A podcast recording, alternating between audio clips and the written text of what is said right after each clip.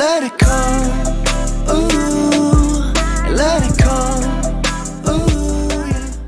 Hello，大家好，欢迎来到窃窃私语，我是斯嘉丽。我是陆离山，我们是两个在一起生活了二十七年的表姐妹。嗯，自诩是两个粗糙的城市流浪者。嗯，前两天早晨在家里倒着和美国的时差，一大早开始看起了 Coachella 音乐节，就是为了等老王哦，也就是王嘉尔。那天早上家里面已经疯掉了，开着视频，然后一边做饭，我一边在那里摇头晃脑，然后等待王嘉尔的出现，然后一直在狂欢，狂欢到了下午两点多钟。我就感觉那四个小时，你就恨不得把头伸在窗外，但是就迫不得已，你恨不得把口罩戴着，在那边跟着那个音乐，跟着现场的一个氛围一起摇摆，但没有办法。当然我知道了，我们的心其实已经飞到那边去了。就是有一种那天那天我发了一条朋友圈，我真的有一种就是科切拉的风吹到了我家门口的那种感觉。疫情封闭在家封太久了，然后突然今天。因为线上的这一场音乐节，室外的音乐节，让我们有一种真的在狂欢的那种感觉。然后我记得那天晚上就是点燃高潮，你记得当时王嘉尔出来的时候，他唱完了前面的几首歌，然后脱掉了他的那个外套，啊然后举起话筒，科切拉的风一吹，他在大风中喊 "I'm Jackson One from China"，你记得那一段吗？对，然后他那个银色的头发在那个风中，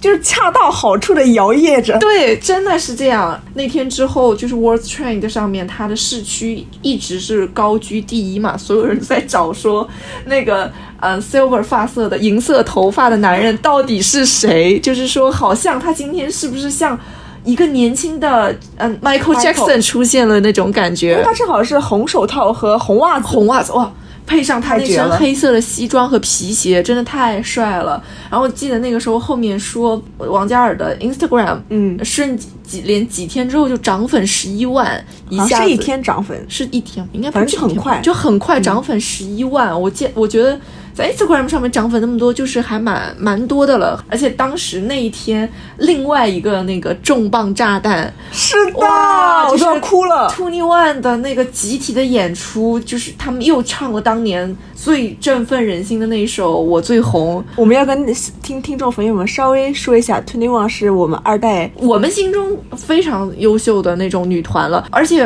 Twenty One 的这个集体的演出和现身是太超出所有人的想象了。你记不记得当时？嗯，CL 彩铃唱完自己几首 solo 的歌之后，突然灯光暗了，四个人出现的时候，我是怎么跟你说的？我说说这该不会找了几个伴舞在旁边陪他来唱这首歌？对，然后我说不对，这四个人的身形就是他们就是他们，然后灯光一亮，哇，我我那天哇，我那天太有感触了最大的感受，首先这首歌当年就是他们最红最红的一首歌，而且那首歌。当时以前我们听的时候，甚至于还吐槽过说，这歌其实有的时候听有点土哎，真的很土可是那天晚上在科切拉，就有一种那种你热血涌起，然后眼泪水马上就要出来的那种感觉，就是你看到三十九岁的朴山多拉。三十九岁了，他又扎起了自己二十岁的时候扎的那个冲天辫，哎，然后他激动到当时有一个动作，他是要踢腿，把他的鞋都踢出去了，然后他就一直在那儿一只高一只低，然后在那里继续去完成了这场表演。然后 ending pose 的时候还很倔强的把那只脚抬了起起来。而且而且更感动的是，你记得我们看见朴春的时候，其实他这几年因为生病吃药对。已经就是胖了很多，已经我我甚至于说，我其实看那些现在的他都没有办法和年轻的时候那个瘦瘦的细长细长的他联想到一起了。然后他下楼梯的时候还是有一个伴舞牵着他对对下来，对他几乎就可能不太能走走稳，但就是这样的他，他还是可以在那个镜头前一直给大家摆那种很可爱的 pose，就还是很像他以前的那个样子。包括我觉得这次敏智在出现的时候唱的歌其实更稳了，嗯我觉得他声音中气更足了。哦，他们出现的时候，我真的有一种就是热泪盈眶的那种感觉。那天朋友圈也都在刷他们，在刷屏，就是说啊，时代的时代的眼泪，他们合体了，是真的想不到。包括很多那些娱娱乐性的一些公众号啊，或者说是一些影评人，或者说是一些音频人，他们也去做这样的一些观点的表述，就是说太不容易了。很多年之后居然有了合体，并且是在没有预告的情况下给了对一枚这种惊喜的炸弹吧，我觉得算是。而且我后来有再去读一下 CL 的那个采访嘛，就是问他说是怎么想到这一次要让大家合体。其实好像在他们没有解散之前，一九年的时候吧，应该是。其实 Coachella 有一次邀请过 Twenty One，但是后来因为种种的原因，他们没有来到这里。然后后来他们就解散了嘛。嗯其实我觉得四个女孩解散了之后，承受了很长一段时间，并不能接受自己的组合就这样没了。包括彩铃自己也觉得说很对不起粉丝，是的很对不起自己的组员。她觉得是因为自己这个队长的职责没有做好，造成了大家今天解散了，没有机会再在一起了。然后，所以每每当他们在采访中回想起 Twenty One 四个人的场景的时候，他们都其实有一点难过呀，对对对或者觉得很不舍呀。就每一个人曾经觉得自己在这个组合里都没有发挥好自己最优势、最长处的地方，没有给大家带来最好的表演。但是今天我的队长一叫我，我们还是愿意回来，因为我们想真的是回馈粉丝，也对得起当年我们自己的那个努力过的场景。就是我我是觉得这场表演会让我觉得很感动，然后也是在这个封闭了这么长时间以来，让人觉得突然一下子又很振奋起来的一场表演。说到他们这一次的一个合体，也说到刚才王嘉尔在 Coachella 的这一次亮眼的一个表演之后，我们五月份王嘉尔之前在的那个组合 God Seven 又要回归了，真啦的，！这边肯定要有掌掌声，我们先给自己鼓掌，好好掌声真的太值得了。我我觉得就是他们回太神归的消息放出来的时候，我当时我说怎么可能啊？对，就是我觉得不可能，但是我又觉得很可能，像是他们七个人会做出来的事情。嗯嗯因为我觉得我们追 God Seven 追王嘉尔真的是从出道追到了现在，一四一三一四嗯年，从他们没有出道，从他们去 YG 参加那个 YG Winner 的那个选拔，他们只是去小小的表演了一场，开始我们注意到他们了，然后我们到他们出道，到他们一点一点，到王嘉尔后来回国，到他减肥成功，就是一路就是这么看着他们过来的。而今天就是他们说要回归了的时候，你会有一种。我觉得真正的那种好的组合，他们关系真的好的话，七个人嗯在七家公司、三个国家倒着两个时区，嗯，就这样，他们一年过去了，悄无声息的在自己各自的领域发展了一年之后，今天我就突然告诉你说我回来了，我歌都写好了，我歌都录好是的了，我不需要有更多的语言，这是我对我们自己的交代。我给粉丝的承诺是 seven or nothing，、嗯今天我做到了，我这一年后我就回来了。其实对于老粉来说是真的很感动，除了哭不知道该做什么了，就是觉得上一首歌是 Encore 那首歌的回归嘛，那首歌回归的时候，我们就会觉得哇，该不会真的是最后的最后一首歌了吧？该不会没有演唱会了吧？但是我觉得今天听到这个消息，他们要回归之后，我是觉得。都有可能的，因为我觉得他们七个人的心就是在一块儿的，永远想把 Seven 这个团魂给做到极致的。我觉得这个是很多组合，呃，不管是韩国还是我们国内，或者说其他的欧美国家，是很难去做到的一件事情。你那种七个人要一条心的那种感觉，太难了其实真的很难见。就是其实我们以前追韩星，包括我们呃追其他的像 Highlight 组合对或者什么的，对对对对其他的我们其实也遇到过这种。我常常觉得我们追的这些偶像，他们为什么会让我们感动？你觉得真的就是我们只是在网络世界里一场无脑的或者是虚幻的那种狂欢吗？我觉得他们带给我们的感动是持久性的，不是说我今天要回归了，所以我才感动，而是说他可能在回归之前这一年里面，每天或者说每每一个星期或者每个时间段都会再给我们这样持续性的一些，比如说温暖啊，或者说给我们一些鼓励啊。我我们不是叫鸟宝宝嘛，说鸟宝宝要健康，要加油，跟我们在平行时空一样，各自安好。就是我是觉得，正是因为之前这些细小的、看起来微不足道的这些好消息吧。才能够让我们到这一天真正来临的时候，我们才会觉得哇，我的偶像值得。这不是虚无缥缈的，这就是真实存存在的。而且我觉得像他们，就是给我们的感觉是，他们真的是在没有人看见的时候在播种，然后在万众瞩目的时候，他就耀眼的去收获，他就再回来。其实说到追星，我们刚才那么狂热的聊了一通，也是因为真的这场 Coachella 的这个表演太久了，虽然它是线上的，但是已经很久没有过这种让我们觉得很兴奋的这种表演了。觉得就是一下子让我们好像那个当时追星的那种热情又回来了。对对对，其实我们以已经就是很长一段时间，就尤其是在疫情到来之后，我们也不怎么有演唱会可以看了。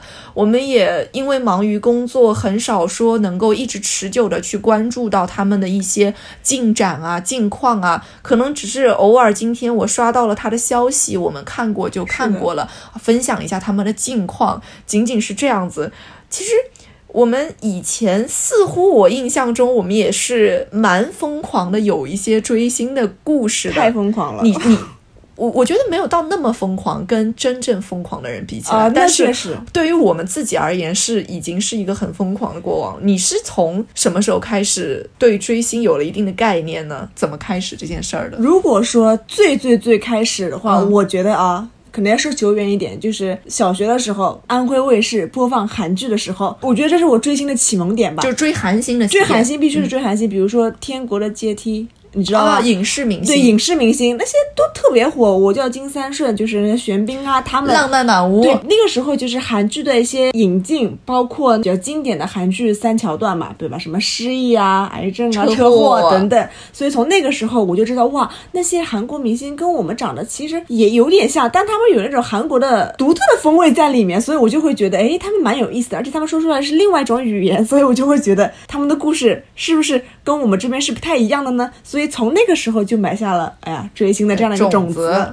对，然后慢慢慢慢的，其实是到了零八年那会儿吧，是韩庚回国了。Super Junior 啊啊，那个我觉得算是歌曲韩流这方面开始又开始追了，听他们的歌啊。那时候好像没有什么综艺，主要是互联网没有那么发达，啊所以只能看一些点播台放了一些他们的歌曲，或者买杂志。我那个时候特别喜欢花三块钱买娱乐报。然后我会每个字都会看得特别清楚，而且我会尤其的关注韩流那几页，嗯他们怎么呃什么我的东方神起又怎么了？他们之前参加过的综艺叫《情书》，巴拉巴拉，就很多这种。然后后来到的话是初中和高中，那个时候就有了那个什么韩国欧巴这一说了。哎，我其实可能跟你是有一点穿插着来的。对我我其实还还蛮持持久的这样的一条线的。对，就是我，我感觉我最开始的话，其实追星最开始绝对不是韩流，是是 S.H.E 周杰伦歌星，就是啊是港台的歌星，先是影响到了，就是你在小学的时候就是会开始嘛，但那个时候就是只是买贴画纸。买那个王心凌的贴画纸贴在我的那个书桌书桌的那个柜子上面，然后我还特别特别喜欢买那种 S.H.E 或者是周杰伦的一串挂串，哇，我也有那个挂牌挂在书包上，觉得自己炫耀着自己那一长串在那个地方，感觉就是可酷了。然后那个时候嗯不知道什么叫追星，只是听他们的歌，然后呃买他们的贴画，然后也没有什么。对于演唱会也没有什么概念，也没有什么其他，就像你说的，对于综艺也没有很强的概念，因为其实看电视啊，或者是其他的机会也不是很多。后来慢慢的，韩流在我这儿引进根本就不是高中，我初中就开始了。初中的时候，东方神起突然火了。啊，然后，然后东方神起火了，然后 Super Junior 也很火，在那个时候，那个时候我们就是感觉学校里的阵营就是红蓝阵营划分的很清晰的那种，对确实。然后还什么红蓝不分家这种说法，嗯。但那个时候我其实觉得大家追星都是很质朴的一个感觉，只是因为男孩子长得好看，女孩子长得漂亮，他们的歌没听过这种歌，没听不知道这种是什么类型的歌，反正我没听过，我觉得很好听。然后后来就像你说刚才说到东方神起那个情书那个综艺，对对对对但是其实我们没有太多的渠道可以看。哇，我真的是我们班有同学就会在网上发现各种各样看这种他们综艺的那个渠道，然后啊网站就会分享给我。然后东方神起那个时候还演过什么反转剧 啊对对对就是最后弄得还挺吓人的那种反转剧，然后我们也会不停的看。那个时候哪有钱什么买专辑啊？我有的时候也跟你一样买杂志，然后那个杂志我都是挑那个里面送光碟的那种杂志，那个光碟可以回家插在电脑上，它里面会有一些综艺的片段可以看到，然后我就反复看那几个片段。然后后来我感觉就是我们的轨迹开始挂在一起之后，是我们上大学从去鸟巢看那场韩流演唱会开始。哇真的那个得要感谢我们的大姐，我们的大姐是带我们走向这种种看韩流演唱会道路的人，他到现在都是我眼中看演唱会非常狂热的一个人。他是真的是很厉害，他像我们的启蒙老师，我觉得。嗯，追那韩流的启蒙老师。那次我是我一开始还是不太想去的，因为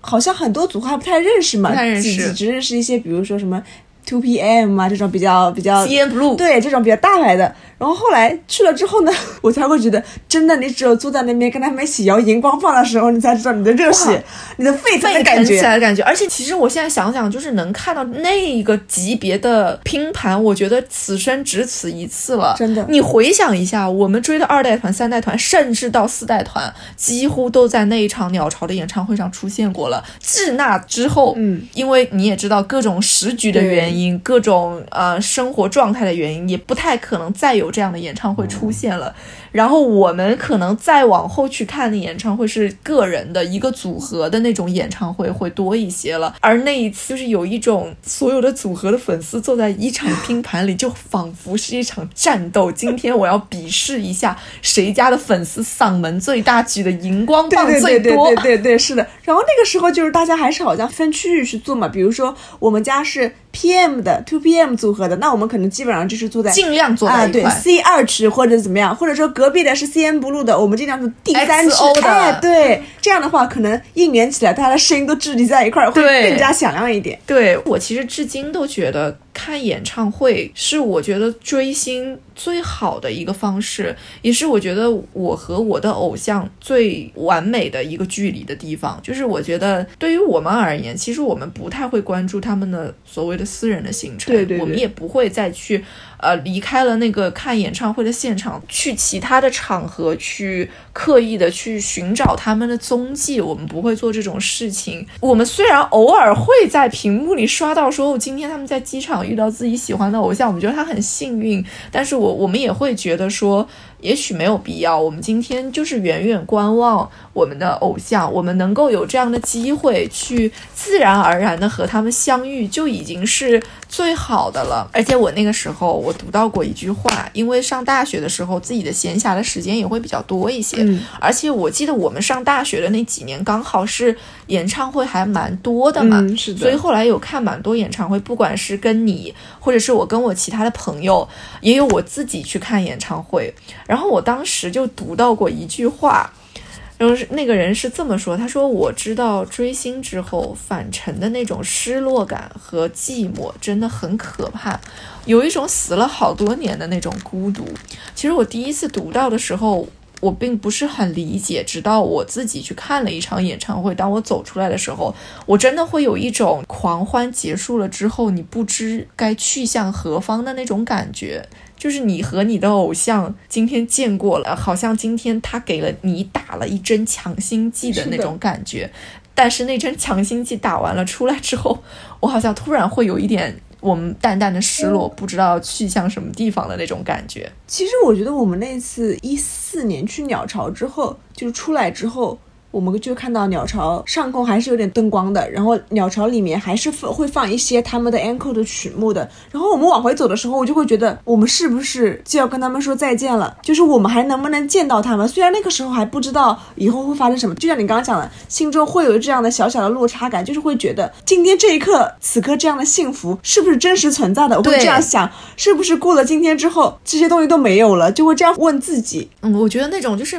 还蛮特别的那种感觉，我不。知道其他人在看演唱会看完了之后会不会有这样的感觉？真的是那种追星之后，他陪你有了一场狂欢，你离开了，你回到你自己的生活中去了，他也回到他的工作的那个氛围当中了，然后从此你们又是平行世界里的人。就你的偶像其实并没有真实的出现在过你的生活里，但是他好像又出现过了，慢慢的融入到了你的生活里。我不知道你觉得在你这个漫长的追星的路程当。当中嘛，你觉得一个优质的偶像应该是什么样子的呢？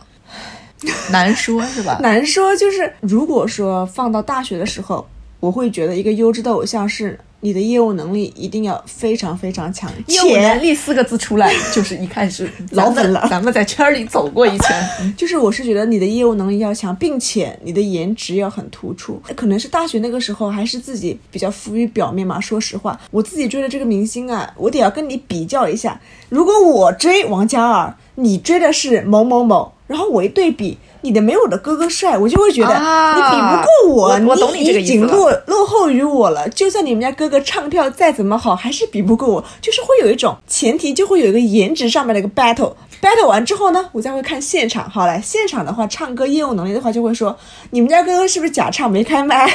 我们家哥哥今天全来，对，然后你们家哥哥跳舞是不是划水了？怎么样？那个时候大学嘛，就会很计较这么些东西，就会抠的很细。我就感觉是，我是真的是去。追星的，我是实实在在的这个追星人，我真的是感觉像是那种呃老师去考核一个学生，有一二三这样的一个考评的标准在的。真正到了毕业之后，工作之后，我反而会觉得这些条条框框好像没有那么太重要了。我可能更看重的是这些明星他们所带给我们的一种感觉。就比如说王嘉尔带给我们的感觉就是他努力，他上进，但他同时又有点松散 easy 的刚刚好的那种感觉。啊，我懂你了，就是他的那个态度，他的很好他的态度对会让对对会影响到你。就是王嘉尔可能他有的时候会假唱，或者是会半开麦，或者是今天我这个舞台我就是享受这个音乐，我好好跳这个舞，我可能就能这个 chill 的跳完，对对，我就会觉得嗯很好，我就觉得这个状态好，就就 OK 了，可能就不再强调说哥哥今天是不是又瘦了，哥哥是不是又帅了，我觉得现在就没有那么重要了。我我我觉得你说的超有道理，就是那个感觉是什么？你不觉得就是追星，它存在一条鄙视链吗？有，我觉得你说的没错，我觉得真的是上学的时候是闲，且加上那个时候啊、呃我们的精力可能比较充分，整天混迹于这个当中。对我感觉你有更多精力去关注于所谓业务能力这件事情。我现在会觉得说，你你追星其实不该分高低贵贱，我任何人追我任何想追的星，从顶流到十八线。从内娱到日韩到欧美，从歌星、影星、演员，包括到这几年兴起的什么街舞舞者、话剧演员、音乐剧演员、相声演员，乃至脱口秀演员，是的他们存在于不同的地方，甚至于是我们在。各个社交平台去追的那些 KOL，对对吧？对他们都是一种星，所谓的追星的这个星。以前你在上学的时候，真的会有一种我追的小众，我为什么要追小众？我觉得他特别，我认识人你不认识对。我喜欢 pop 音乐，你喜欢摇滚，我我 pop 瞧不上你摇滚，就是这样子摇滚的瞧不上 pop，就是这种不懂哪里来的那种绝对的优越感，就仿佛学古典的瞧不上学流行的，学流行的看不上学古典的。仿佛唱 rap 的是我本人，你是唱摇滚的，我们我俩在比就是。哎，对，就是有一种就是。追星好像是这个这个星是什么样的人，嗯我就是什么样的人，他代表了我。今天我往这儿一站，姿态一摆，我就是喜欢顶流。你喜欢的那种十八线的明星，肯定就是因为他不努力，对他业务能力不强，所以他被人看不见。或者说，我的哥哥就是能做到，他长得又帅，然后他业务能力还强，你家的绝对不行。就是我们处在一个就是。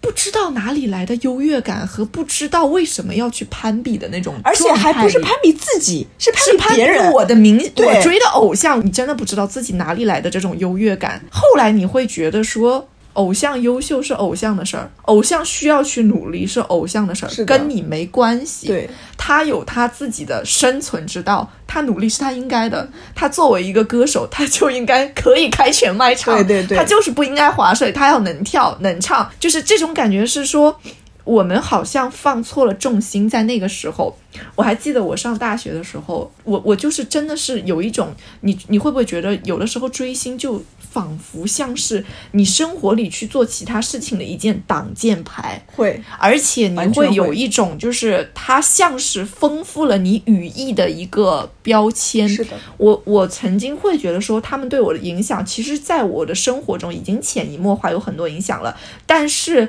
它在前期的的一个表象中是，他让我觉得很有面子，他让我觉得我很酷，我很特别。好像是我追星是一件让我变得和别人不太一样的事情。我出去看演唱会，我回来拎了多少个周边的袋子，的我招摇的走进了学校，别人都没有，他们在学校里待着看书，在社团里玩。我觉得你们都不酷，但是我就很酷。我出去看演唱会了，我拎回来了几袋东西。对，因为相当于大学的时候看一场演唱会，它门票也不是那么便宜。说实话，对于我们那个时候的生活嗯要攒费来蛮久说对对对蛮久钱的也也有一千块钱的，也有大几百的，也有。所以我们觉得那个时候看演唱会，而且我们必定会发朋友圈，觉得我自豪。我去看哥哥演唱会，我去看那些谁谁谁某个团的演唱会了，我就会觉得我腰杆比你直了，就不知道哪来的自信。啊，我兴趣比你更广泛了。我对还能去现场看，我就会觉得哇，我厉害。嗯，是的，但是我觉得后来慢慢的，我觉得可能也是随着我们自己的一些生活阅历的增加，我觉得同时一定是我喜欢的这些偶像，他自己也在进步。之后，他重新融进我生活里的态度。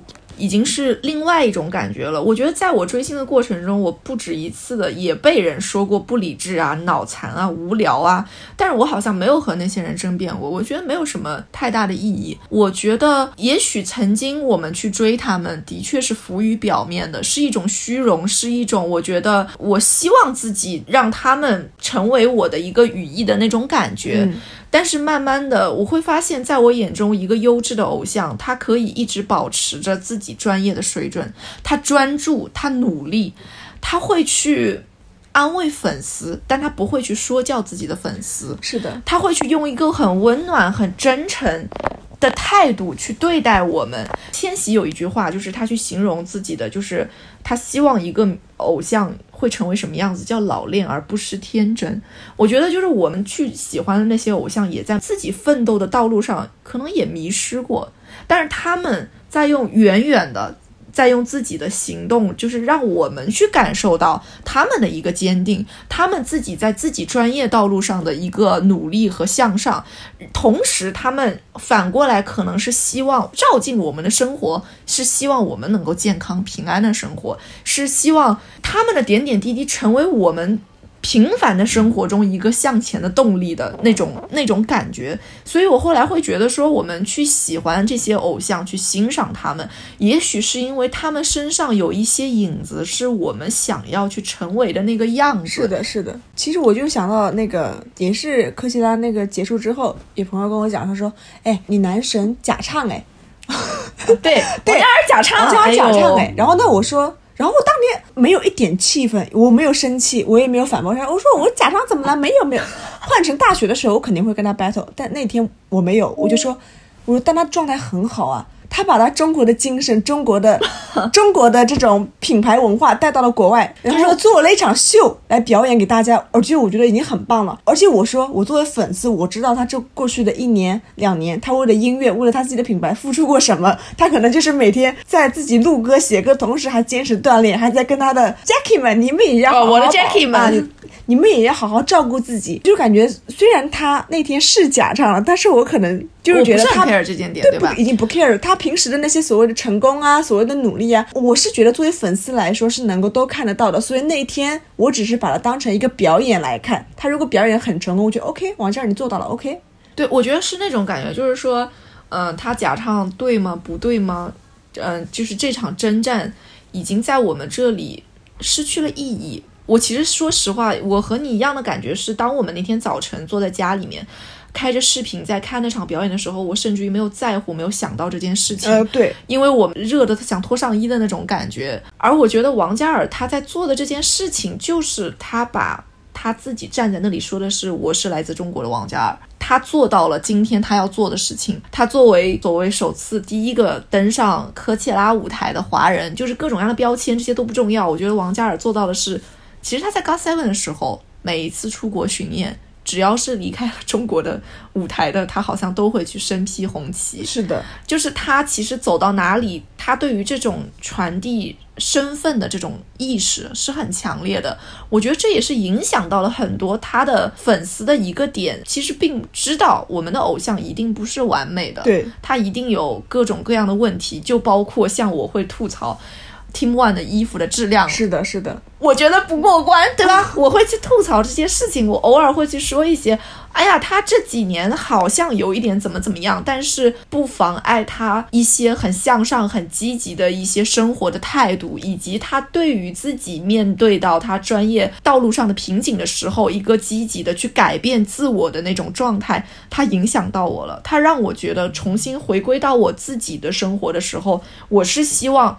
我也能够像他一样，在遇到了瓶颈之后，我还敢沉下心来去做我自己认定的事情，那种认准的、专注的态度，是影响到我的，让我觉得更重要的一个，他带给我的那种那种感觉嘛。所以我觉得有的时候，就是明星带给我们的力量，不只是说只是欢笑这么一个简单的一个东西。虽然我知道带给我们快乐，其实对于我们现在的生活来说已经很重要了，因为平时生活也是挺苦的。如果说看到他们之后，能够把百分之百的痛苦减少为百分之九十九、九十八、九十七，我觉得已经很满足了。同时的话，他们也是在很多地方有在鼓鼓励着我们，比如说他们的努力、他们的认真、他们的坚持，还有他们的一些跨界的一些去联合、去突破。我觉得这个是我们作为粉丝来说，我们可以从他们身上学到的一些点。其实你刚刚提到这个，的确是可能是在王嘉尔身上比较适用的，因为他确实是一个。敢于去做不同的尝试、突破，但同时又很专注的人，是的，我觉得就是他带给我们的，确实是那种呃一直以来都很积极的一个态度。但是我觉得可能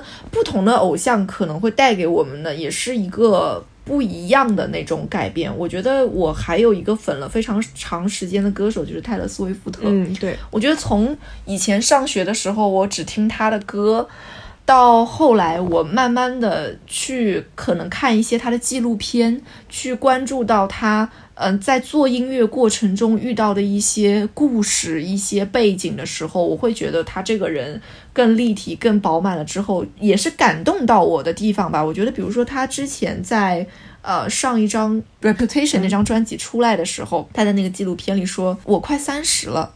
趁这个社会还能容忍我的成功，我想再继续努力工作几年。对于这样一个已经拿过两次格莱美奖的这种人，这样的一个歌手，他都担心社会不能容忍他的成功，他都担心他的事业出现了瓶颈，他会去没有可生存的地方。我觉得梅梅在她就是比较长的一段人生当中，我们看到她在一九八九的时候，她非常瘦，那个时候是的，是的。他在很长的一段时间里，他都是活成别人眼中希望他活成的样子。他很瘦，然后瘦到了可能没有办法支撑他去完成一场完整的演唱会，他的健康受到了损害。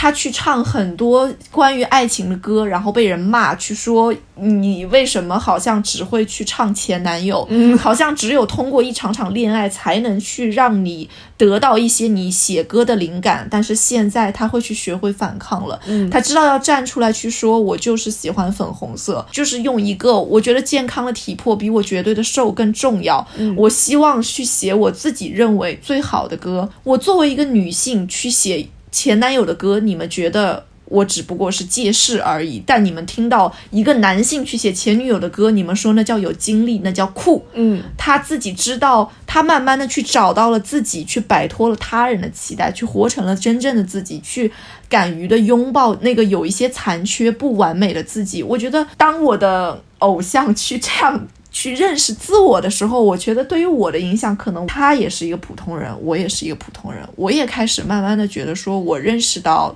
自己的普通，我也去摆脱掉其他人的期待，我去认识到平凡世界里的我的自己，还有一个更重要的生活要去面对，我的一地鸡毛要去面对。我觉得这是对我而言比较重要的啊！我的偶像他再了不起。我的生活最终还是我自己的。是的，我们回归到自己的生活。我希望我的偶像能带给我的是，让我们能够在平淡的生活里。慢慢的、稳步的前进的那种感觉，就像你刚刚讲的，追星其实就是在追自己一样。这个其实之前撒贝宁也聊到过，他说追星就是在追你自己，你其实就是在为自己设计一个理想的人设状态。就比如说，我们想要说有很很好的房子，像明星一样，我们有好的歌喉，我们也想他们一样成为一个超级明星。就是我们想成为什么样的人，就是我们最终的话就是会追来追去，追的其实是自己的影子。因为我们每个人都会活在自己这个现实的世界里，可能有难过、有伤心、有不堪等等等等所有的情绪，但现实就是没有那么完美的，你不可能做的如愿以偿，也不可能做的有求必应。看到明星们的那个那些样子，他们骄傲，他们自信，他们在发光，就是我们一直期待的是我们想成为他们的样子，但最终呢，就会投到自己的身上。我们是希望自己的未来能够像他们一样优秀，像他们一样成功。追星其实就是在追自己，在鞭笞自己，在鼓励自己，一直在往前冲。哎，我就想到白敬亭特别火的那段时间，就是刚播完《城池英垒》没有多久的时候。嗯嗯然后当时看到他的一个有点像对谈吧，他和中传的一个老师旅行老师，然后当时有一个对谈的节目叫《仅三天可见》，他那一期的题目叫“一半焰火，一半海水”。我当时其实觉得，在看完那个节目之后，我对他都有一个蛮大的改观，就是可能以前大家看他好像就是啊演一些青春校园剧。一个所所谓青春里不能少一个白敬亭这样子的形象。看那个采访的时候，你会觉得说，原来那些所谓优质的偶像值得被喜欢的人，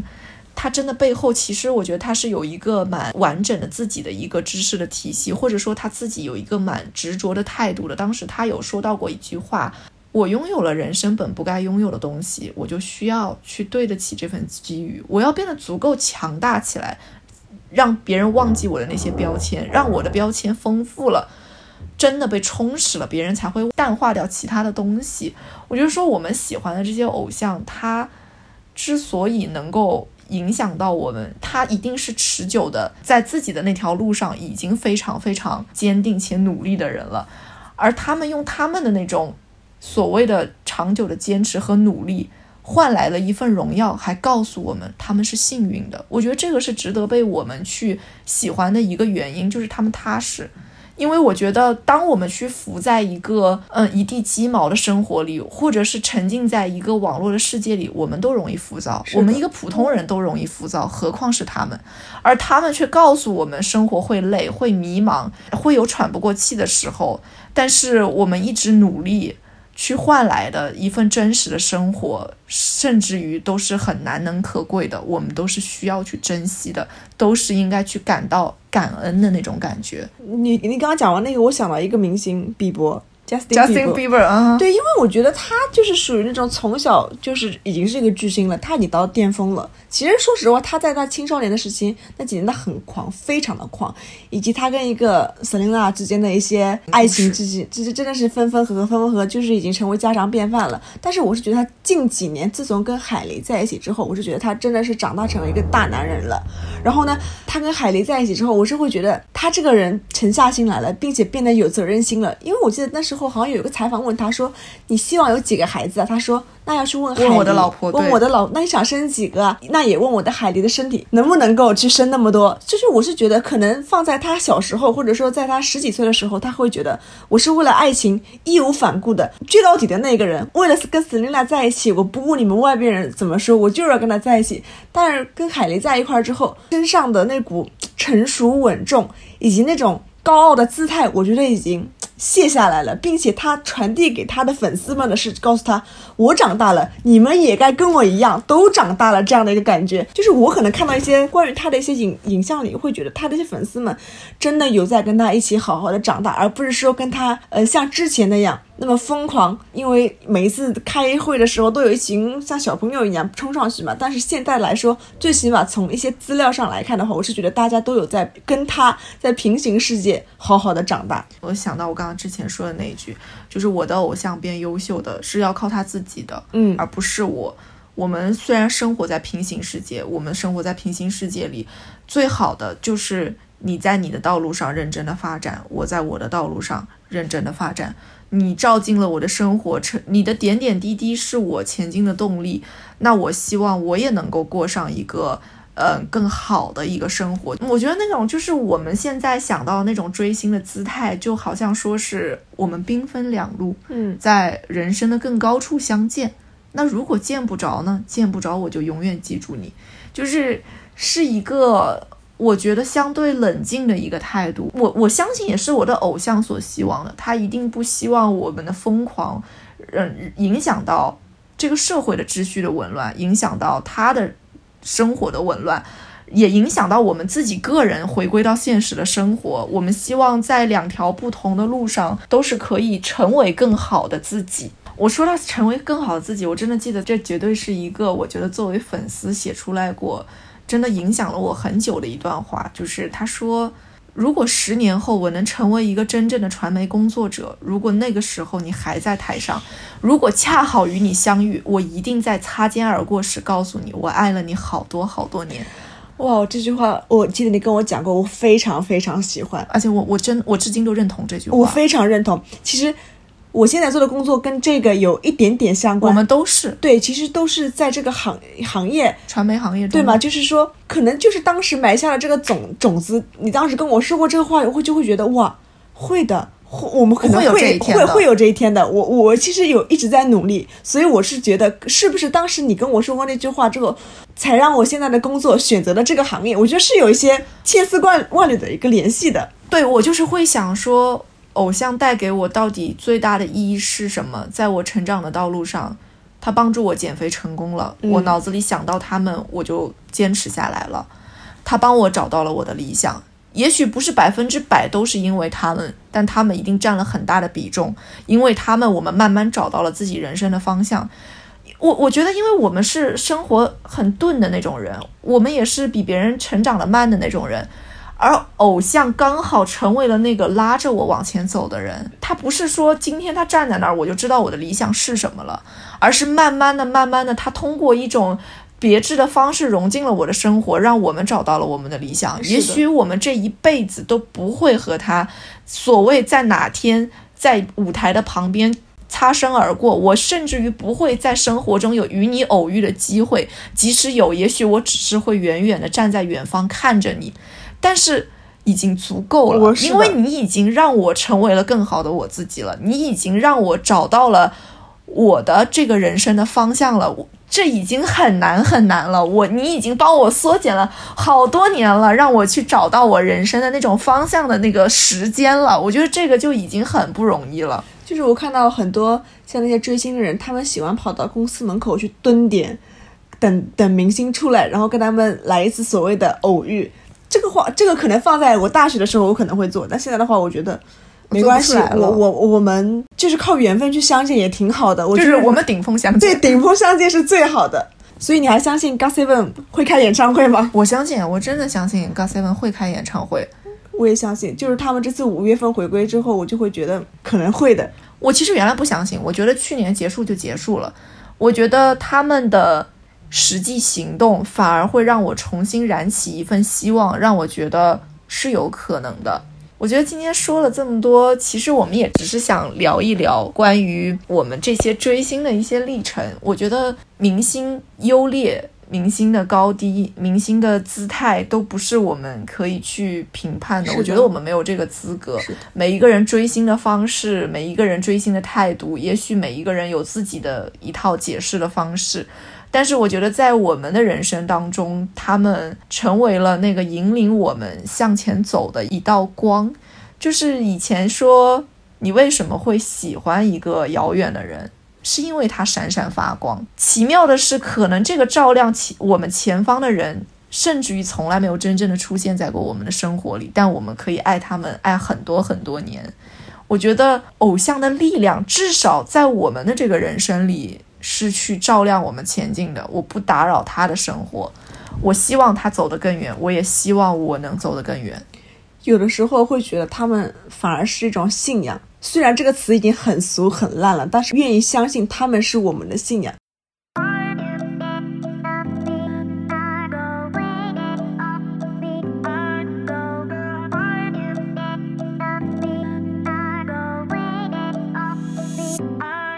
Let it come,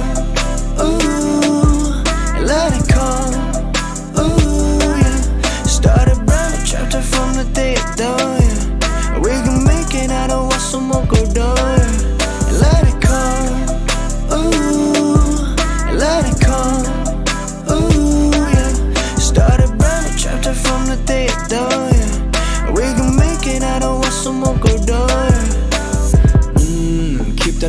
mad at you head, You're my own, no doubt for sure I mean what I said, girl, mm, into you now into you now. Wish I can say these words to you beside a fireplace now. Hold up, just hold up, baby. I ain't no filthy player. You be the Mara Jade, I'll be a Skywalker. Every perspective of yours is like a magazine cover. Hope one day the person I gave my ring to is yours. Girl, we go, we go, we go, go reach the paradise. We all we know for you, yeah, I was sacrifice. We go, we go, we go, go reach the paradise. We all we know for you, yeah, I was sacrifice. Let it come,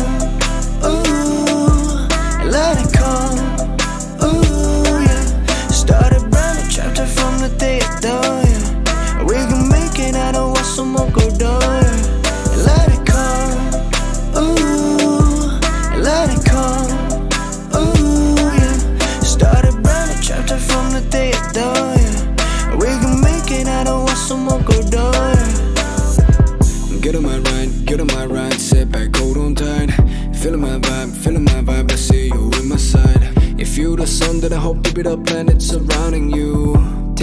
selfies